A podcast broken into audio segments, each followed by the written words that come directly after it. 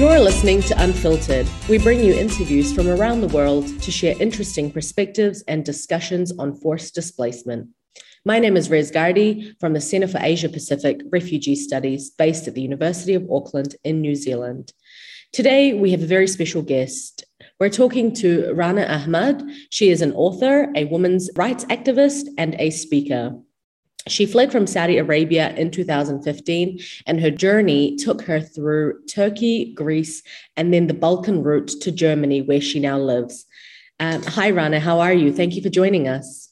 Hello. Thank you to invite me. I am happy to be with you and make this conversation. You know, I, I love you and I love everything you do. Thank you so much.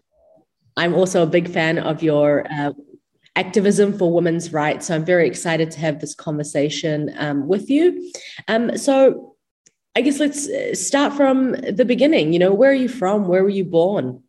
Okay, um, my my father he he lived in Saudi Arabia since uh, 50 years. He is original from Syria, but he traveled to Saudi Arabia to work, and then he married my mom, and we I born in, in Saudi Arabia and I was there with really religion education. You know, in Saudi Arabia, they start with uh, seven or yeah, six or seven years to give religion for the children there.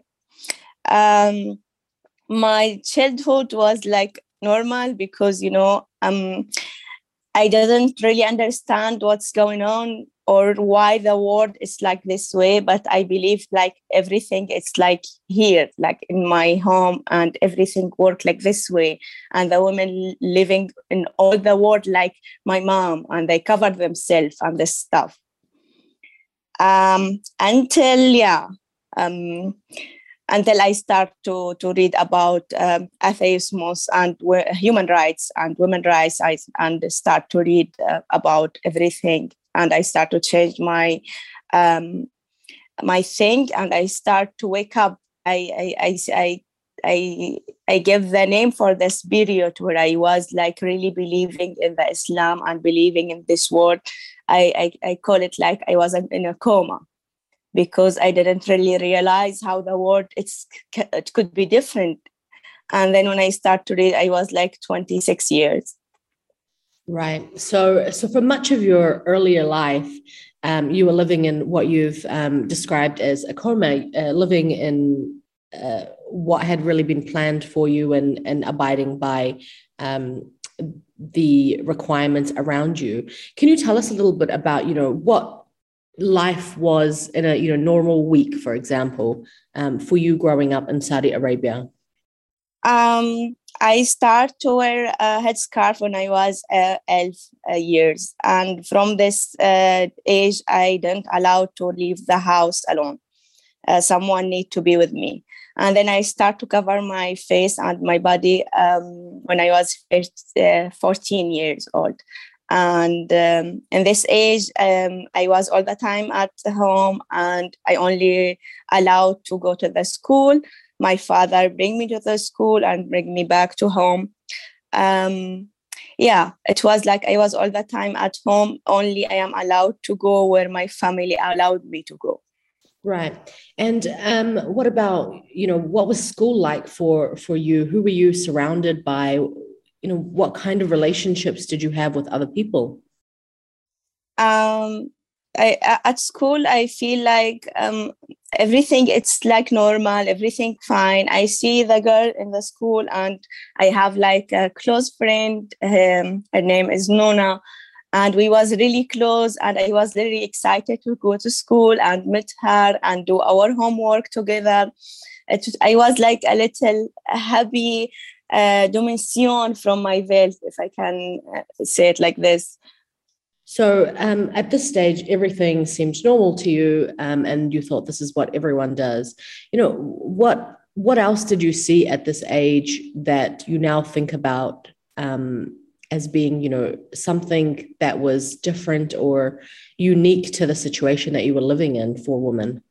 Um, when I start to see that my brother allowed to go to visit his friend and I am not allowed, then I start to think maybe because I am a girl, maybe it's something not good to be a girl in this world. you know i start this blaming myself but not really strong um, like in the other age. Um, I, I feel like why uh, I need to cover my face and the other uh, young uh, people they didn't do that. Only the woman only the girl. Why the man they didn't do that I was like a, a little bit uh, naive in my uh, thinking way. Yeah. What age was it that you started exploring the outside world? And you know what what did you find? What did you read about? I think before that i need to to mention that i am like survived from two honor killing happened to me. Um um you know um i will describe some something maybe it will be like really emotion for some people. Uh but why it was like something important for me you know if the person be near to to die or the person like see himself like in the situation i will be killed uh, 100% i feel like why i need to to face this reality. And i feel like um, even if there is God or not, uh, why the other people allowed ha- that to happen to me? You know, I feel like really I am weak I can't do anything. And I, be, I start to have depression after that and trauma and think, you know, that, but I didn't have any therapy. Um, when I was 26 years old, I, I read something about atheist. I have Twitter account. Uh, his name was Arab atheist. And this word, it doesn't give me any meaning. I didn't know what, what that mean or how it could be people living with us they didn't believe in any god you know the education system and the family and the society there really keep you um, out from everything can make you thinking or to see the world different and yeah from this age i start to read like uh, crazy you know sometimes i read uh, uh, 300 uh, page from book for three or four days because I start to, to realize everyone lying and I need to know uh, what's going on, how the world uh, work, what does mean to have rights, and why it's that happened to me. You know, I feel uh, unjust happened to me, and until now I feel I can't like uh, punish anyone from the police or doing anything against what happened to me in, in my past. Um, and that's why maybe i am really active now in women rights yeah um, and uh, just to take you back a little bit you mentioned a little bit about honor killings um, unfortunately this is a very sad reality for a lot of women in um, I mean, I can speak about the Middle East because I have knowledge, um, perhaps in other parts of the world too, but it's really common in, in the Middle East. Um, do you, for our listeners perhaps who don't have much experience or knowledge about um, honor killings. Could you please tell us a little bit about this practice in Saudi Arabia? You know, why it happens and, um, you know, really just who was involved and what it's about? Honor killing when, uh, when the country or when the government allowed the family members to kill them sister and not doing anything uh, against that. And with me, it was like in 2013, uh, my brother he think like i have relationship with someone because he bought a, a voice machine to take my voice um, and he listened to one conversation that i took with my colleague in the work and i was laughing. And it was for him enough to to to plan how he would to kill me. And i was like like really naive. I was completely like a little baby from my mind i, I meaning um, it was like a normal day. It was like friday and my mom cook. And you know from the arab culture the people like friday eat together and he was looked to me like really different and aggressive. I didn't think he will do anything with me because we eat together. We was like everything was normal. And i go to my room and he come after me and he told me you have relationship. You are like uh, shit. And he start to hit me and he try uh, to make me not breathing. And then i start to shout and my father come and he saved my life in this moment and when my father take him out from the room um, I tried to kill myself because it was like really painful um, that to happen to me. And I feel like um, I don't care about this world because this world didn't care about me and I want to leave. And um, I cut my hand and then I bled a lot. And my father, he come to my room and he see me. And I remember my mother told him, don't get her to hospital because I don't want my son, my son anything to happen to him. But my father took me to the hospital and yeah, it's like not really uh, how I talk the the honor killing experience. It's like some something strong, blind, uh, like he was staying in, in the woman until she died because you have trauma from this ex- experience and you will come to see like a flashback if you don't have the therapy and yeah i think um, th- this uh, where I will I hope to be active in the future. I will not allow anyone to kill any woman in this world, and I feel like I can achieve that that if I yeah become more active and politic uh, also active. Yeah, that's a very um, difficult experience. Um, I'm so sorry for that.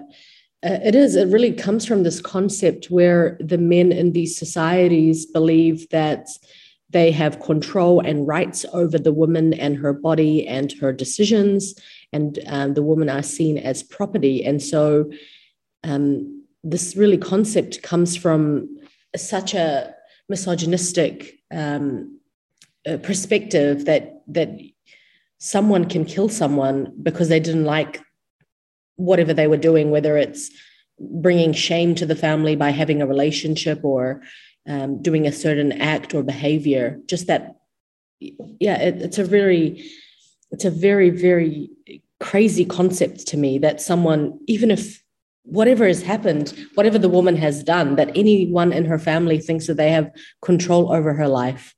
Um, but unfortunately, yeah, it's happening a lot um, around us as well. Um, what do you think needs to happen in terms of uh, protection against honor killings? Uh, you know, to change.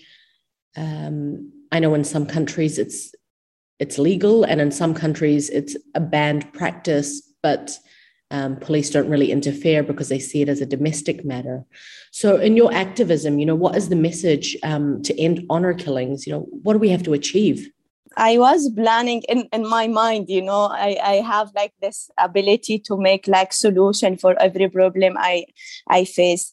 And I, I was thinking if i am a woman in, in, in middle east or in muslim country and i, I feel like my brother or my uh, uh, brother or my uh, father or my husband maybe he will kill me i need to go to ask help but in our country where the women can go because the the government they doesn't help the women there.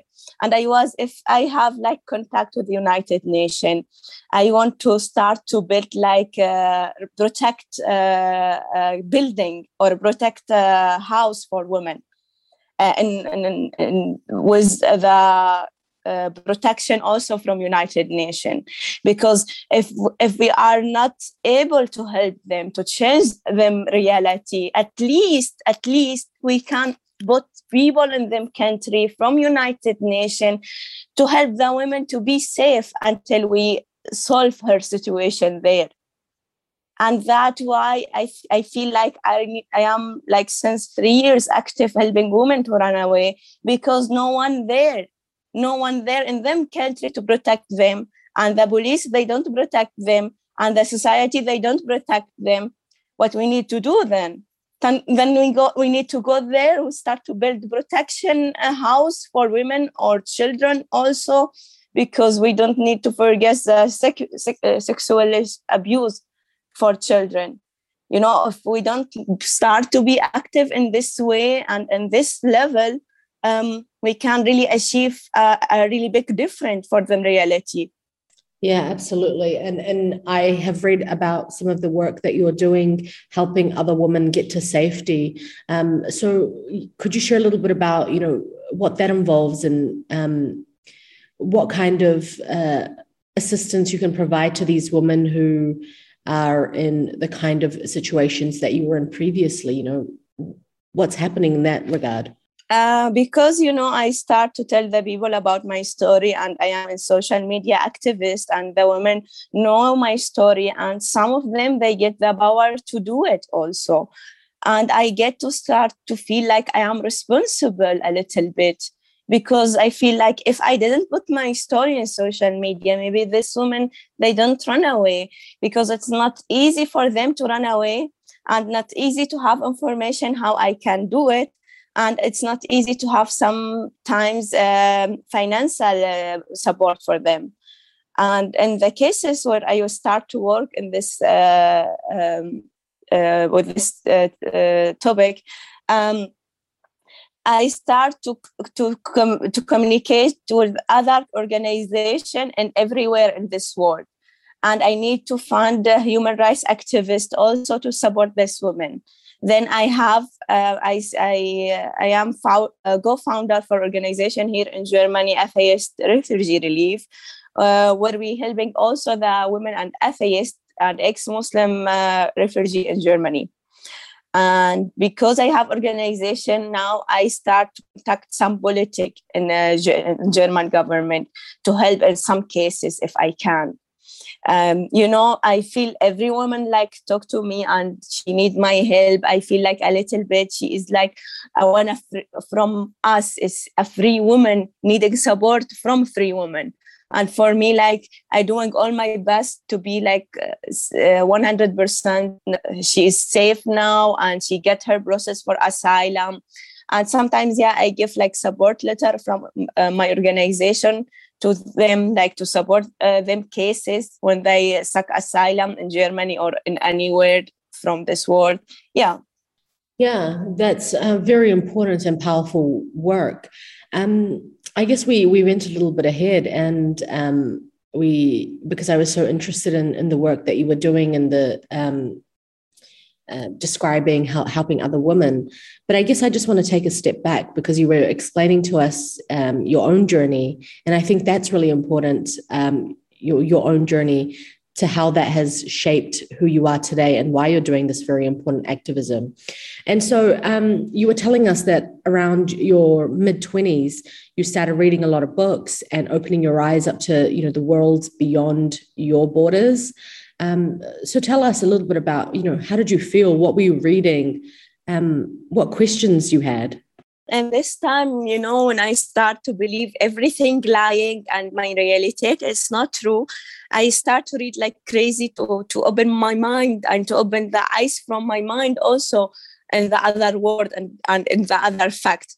Uh, it was in the beginning, I read the book from Richard Dawkins, uh, God Delusion and it was like first book for me because you know i was like i thinking eh, maybe i will find all the answer for my question in this book. But when i read it i start to have thousands of thousands of questions um, i was searching to prove that my religion my religion is right. And I, I i am not like also no one lying with this uh, with this uh, uh, belief um, when I start to read philosophy, I start to read from Voltaire, Jean Jacques Rousseau, uh, Nietzsche, uh, Kant. Uh, yeah, and I start to read also about physics, and I start to understand how the universe or the universum uh, in the beginning was. And I start to realize that there is like fact from science. It's not much the fact in, in, in Quran or in, in Islam about how Allah created this world. And I was like, I feeling like I am more like science. Uh, if I didn't approve it in science, you can't tell me that in another book because you create this idea and you can prove it because I can also create an idea and believe in and but I can't prove it to you. So uh, philosophy and physics, and I read also from Darwin uh, it was like all this science together makes sense for me. It was like it's it's more true than the story I hear it from Islam and from Allah. And it was it was beginning like not you wake up in the next day and you find yourself FA. It's it's not like this way. Uh, I I take like one year reading a lot of books sometimes reading also book from Quran, from islam and i read also quran. I start to to to, to like make um, myself free to choose and know what's really going on. And after this year i realized also that for me um, i also the idea that there is god it's not logic it's not make sense for me and i become like really i feel like i am atheist and i feel like um, because i become an atheist because like um, i feel like i am more free to decide what i mean i need to do in my life.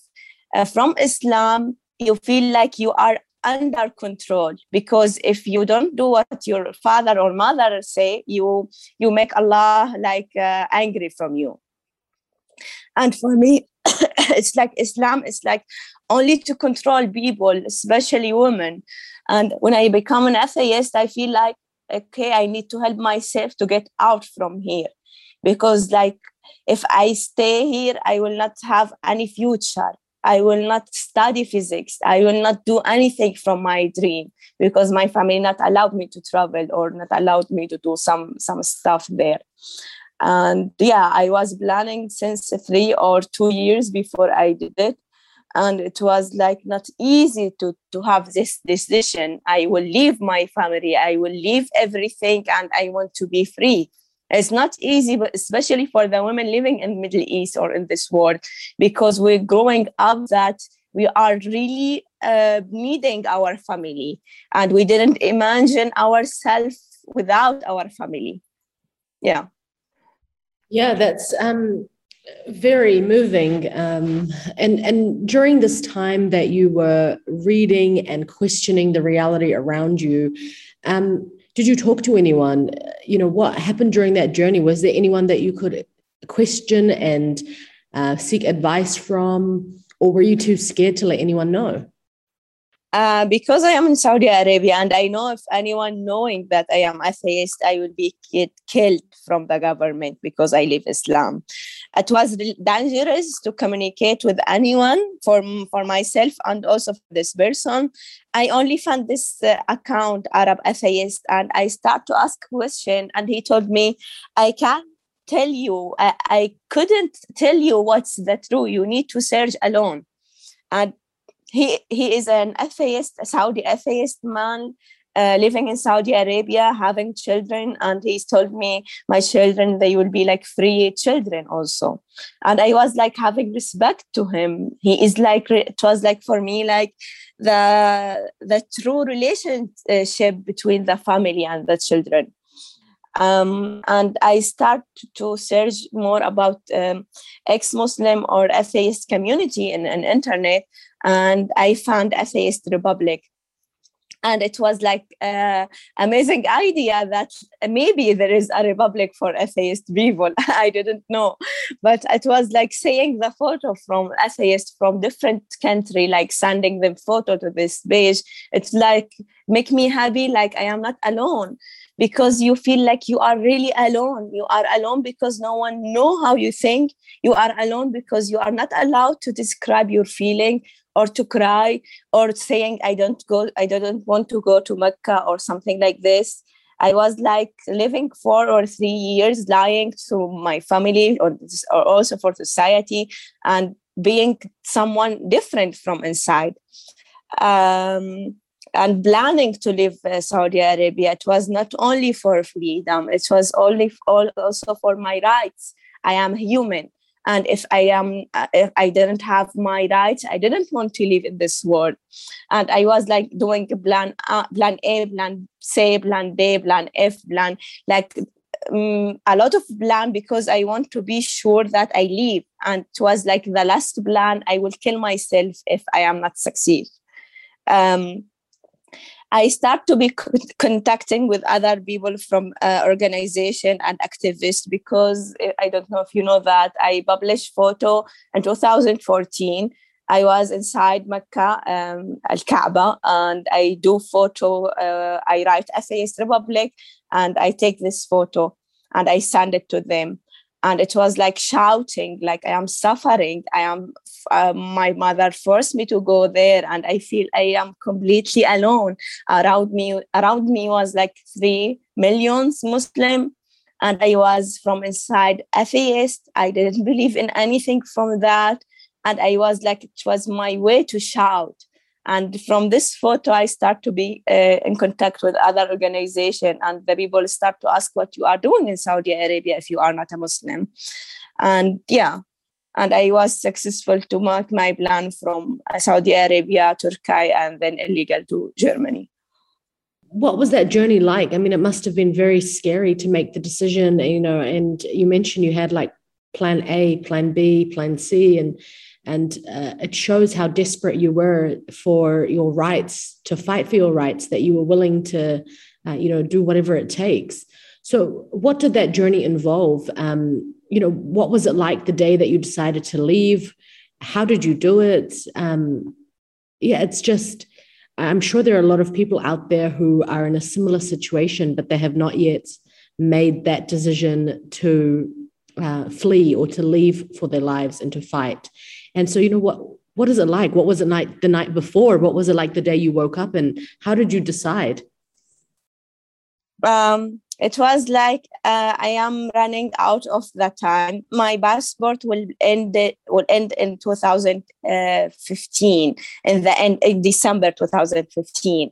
And if I am not doing that before this time, I will stuck in Saudi Arabia because the Syrian embassy is uh, closing in Saudi Arabia, and I, can renew my pass there in Saudi Arabia.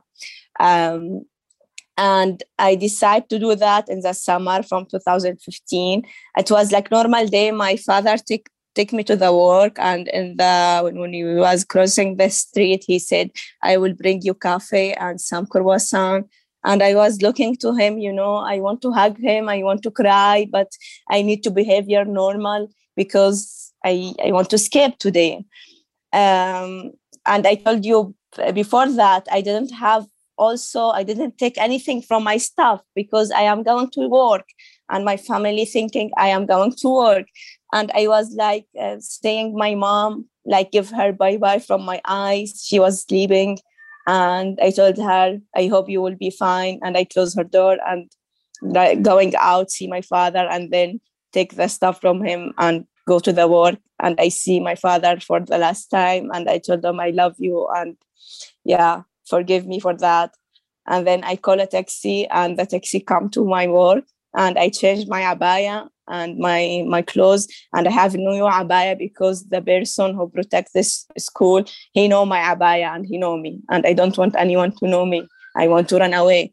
And uh, my father leave my work and then i take the taxi and i go to the airplane. And yeah i was sitting there like i was completely like in panic. And i was like imagine my brother here and i hear the, him voice like it was completely crazy moment when i leave saudi arabia. And i said even if i die tomorrow i try to be free uh, free woman. I'm trying to be a free person. And it was for me like um, really difficult that I, I chose to leave everything to be free but it was like the freedom deserved that when like why now like experience something here in germany i write that also in my uh, i will make it like book uh, book um, yeah i feel like even what happened to me like i feel i am happy because i am free yeah that really wow, it's just very emotional. I listening to you and describe the last day that you were there and decided to leave. It really gave me shivers because I was just thinking, you know, all the things that must have been running through your mind and how scared you must have been, but you know, how strong to to decide that despite everything that you want to fight for your rights. Um, and so tell us what happened next. You know, you you got on a plane and you went to, I believe, Turkey next. Was that right? Istanbul. I was uh, going to Istanbul, and uh, when I arrived there, I, I removed my abaya and my niqab, and I am uh, like leaving the airplane, going to the street. I stopped there and I start to look to the car to the people and I start to look to the sun and I start I start to look to myself and I realize that I am here without covering myself in the street saying this stuff. It was completely like amazing freedom uh, feeling. Um, I was completely happy and I start to say it loud. I did it. I am I am free. I did it. And I was like in panic in this moment, but I didn't realize that was panic because it was completely like other reality and I take a taxi and I go to the hotel and directly I leave Istanbul because I know if my family know that they will come to Istanbul to search where I am, and that's what happened. My brother was like in Istanbul after next day, but I leave Istanbul. I was in Izmir and I, I was like holding there for one month uh, at house because I don't want to be found, and yeah it was not easy also but i was lucky to get contact with atheist republic because they opened for me like fund campaign. And even richard dawkins he like shared this tweet. And i get like five thousand dollar from atheist people all the world from all the world.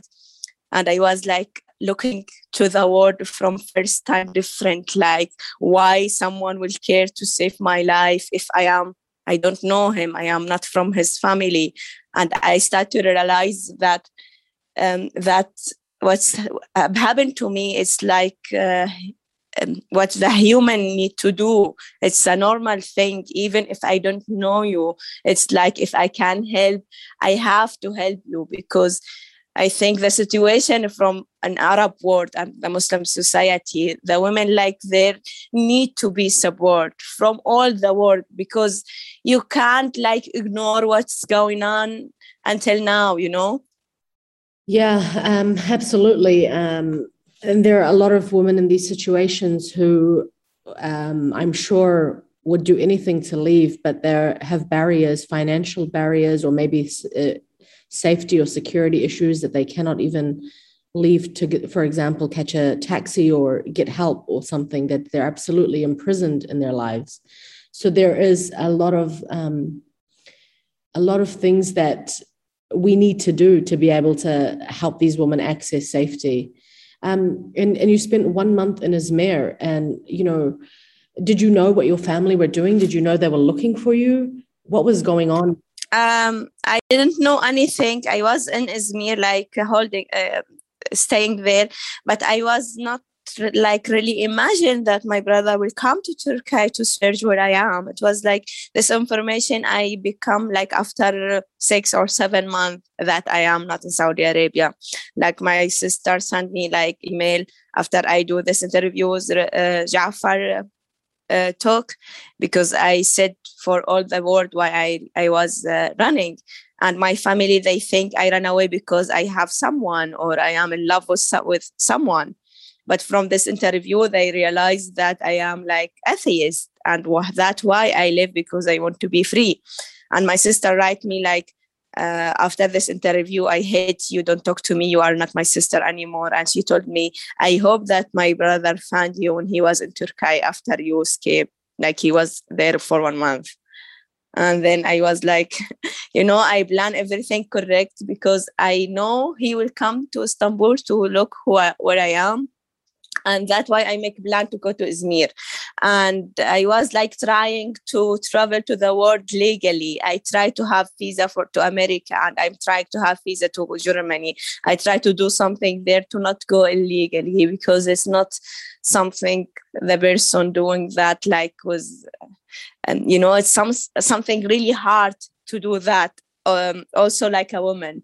Um, but yeah i did it and i am happy that um yeah here yeah absolutely um it, sometimes when people cannot find legal means then they have to find illegal ways to get to safety and that is the case for so many asylum seekers and refugees around the world that take very risky journeys to reach safety um, and so tell us a bit about the next part of your trip. You know, after Turkey, where did you go? What was your journey like? Um, how did you reach safety in Germany? How long did it take?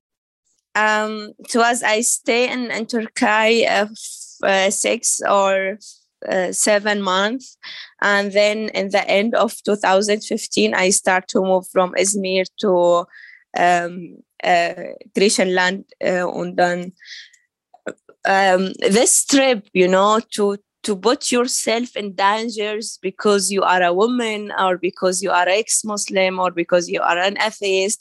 When the boat like crossing turkey to the athena um, uh, to nine i didn't remember the name from the where i, I was in the greece uh, but i think it's the yeah it takes two hours from turkey to uh, to greece. And i was in the middle of the sea and i was looking around me and i was like completely angry. Why i need to put my life here? Why i need to be killed to be a free woman? And when I crossed the sea, I was like uh, going to Macedonia, Serbia, Slovakia, and then uh, Österreich, and then Germany. Uh, it takes two two weeks to cross all that. We take like a train. I take train. I was with a group. We taking train. We taking a car. We taking like a bus and this stuff.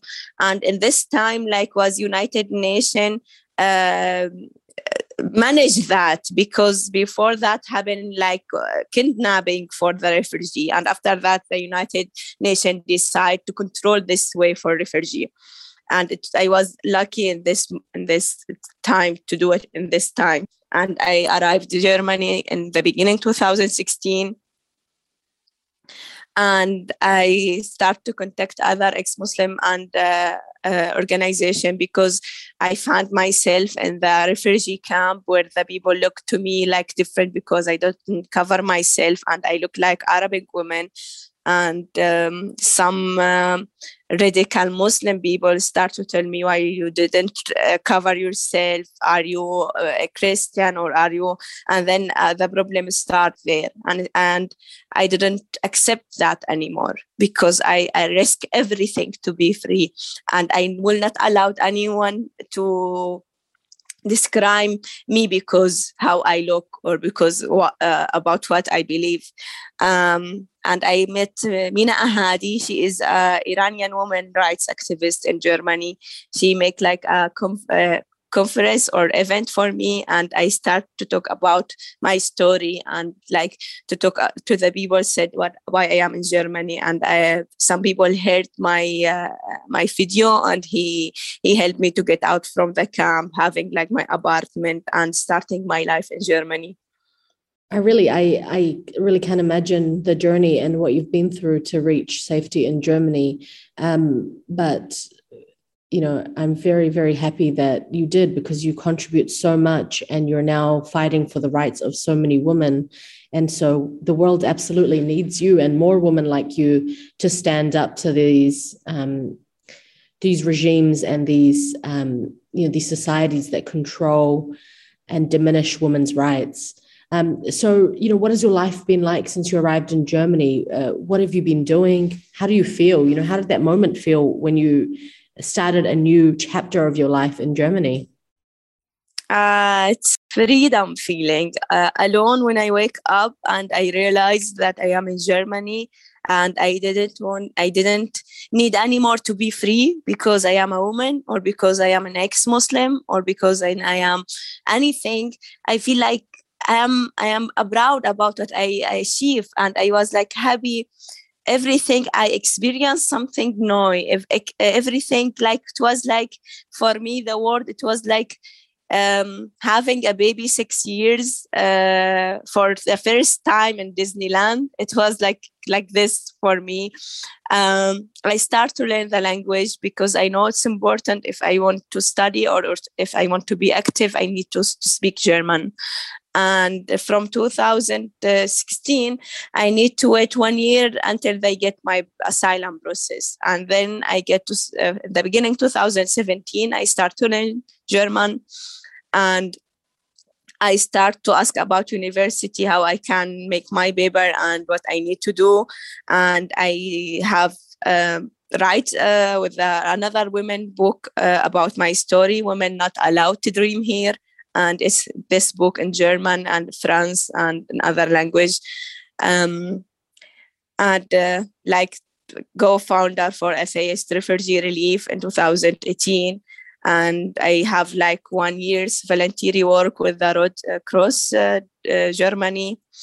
And yeah and this year i will start my mathem- mathematic uh, uh, studium. Yeah congratulations. That sounds amazing. Um, and yeah very very uh, important all the work that you're doing but also focusing on yourself because now that you're somewhere where you have the freedom to study and to work and to pursue your dreams it's important to do that for you but also for everyone that looks up to you like a role model and is um, inspired by your work.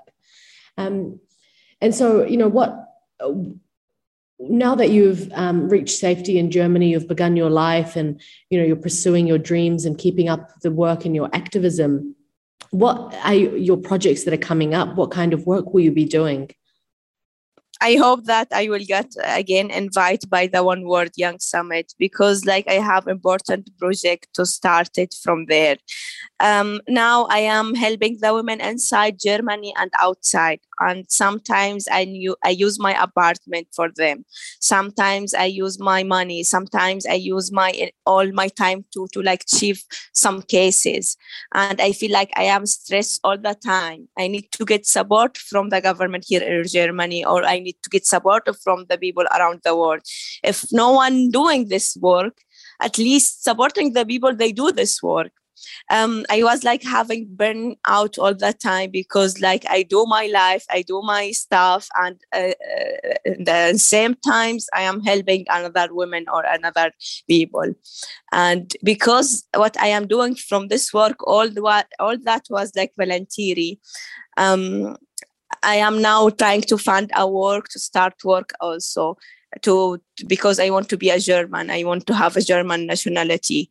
Um, I feel like I am sorry if I leave this work. Who will do? Who will do it? You know, I am like a little bit in this world because I see what uh, what I can achieve, and I see some women they are happy after they are safe and that give me like really reason why I, I i need to be active and also my education i have a lot of project for education. I want to build school everywhere in this world a secular school where the children learning science music and dance and philosophy and this stuff. You know if we want, want to think about our future we need to think about the children. And the children have the right to have a build uh, have education. And i want to be also be active in that uh, in the future uh, giving support for the people they are now in depression uh, free like to get support. Uh, this other also project and i will be like uh, trying to give this help for the women they are in this country doing that online. Because i know you, even you know that that in our culture they don't care about the psychiat- uh, psychiatric uh, health. And they don't support that like here in germany or like in uk yeah, you're absolutely right. I mean, there's um, uh, still a very big gap in the lack of understanding in terms of uh, mental health and trauma and psycho, um, psychosocial support. It's still uh, very taboo in our culture. People don't know how to talk about it. They don't know how to deal with mental health. They don't know how to offer support and services for these kind of issues. Um, so, yeah, absolutely. I mean, I'm I'm based in the Middle East now, and I'm very, very familiar with these problems. Um, and of course, you know, it's so vital. You need to look after your own mental health before you can help anyone else. You need to look after your own well being before you can be of value um, and help others. So it's really critical. Um, so, uh, for the people that are listening to us today, what can they do um, to contribute to the causes that you are working on? What kind of support can they give? What do you want to see from ordinary people who um, are listening today? Uh, from my organization, Atheist Refugee Relief, if anyone hears that and he needs help uh, because he get this, uh, he get in dangers or he he think maybe he get killed. He can write me email. You can find my email in atheistrefugeerelief.com i can maybe send you the link for the website. And if anyone want to support my work he also can support this organization and uh, like be one from us or support that, that fin- financial or like even opening like part from uh, uh, my uh, this organization in other country because that also would help. You know if we, we start to think we need to have like people like us everywhere in this world then we know that we can support the people everywhere in this world. So we can support the women. So we can support the lgbt community. We can support the children if we are a group in everywhere in this country. And this like also one idea from me i hope to be re- really if i am not like working with the united nation i need to be doing that like have a connection everywhere like being sure there is no one woman will need help and no one will help her. You know because of my story i feel like i am responsible to not allow that to happen to any woman in anywhere in this world. And i i will give all my energy in the future to sure that will not happen. And yeah if anyone want to support us or if anyone need to to get help yeah he can contact me from uh, the website. Yeah that's very important. People um, need to know that there are services available and the connections that you have may possibly be life-saving for them. Um, and i encourage anyone listening to buy a copy of uh, rana's book women aren't allowed to dream here.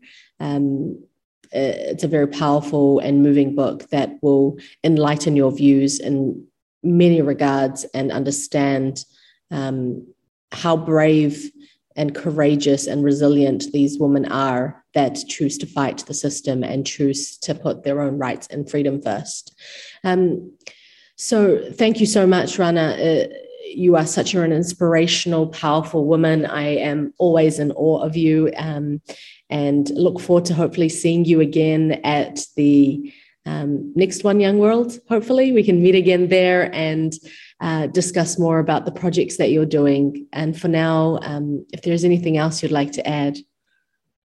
Yes, I want to add something. I want to say for all the women, believe in yourself, even if the reality told you something different uh, believe in your power believe in your in your ability and believe that you can achieve a lot but you need to hear yourself. And yeah i hope everyone can live free and safe and have the, uh, the right uh, to education or travel or the normal human rights. And thank you to invite me. I feel also proud to talk uh, with you and i respect everything also you do from work. Thank you.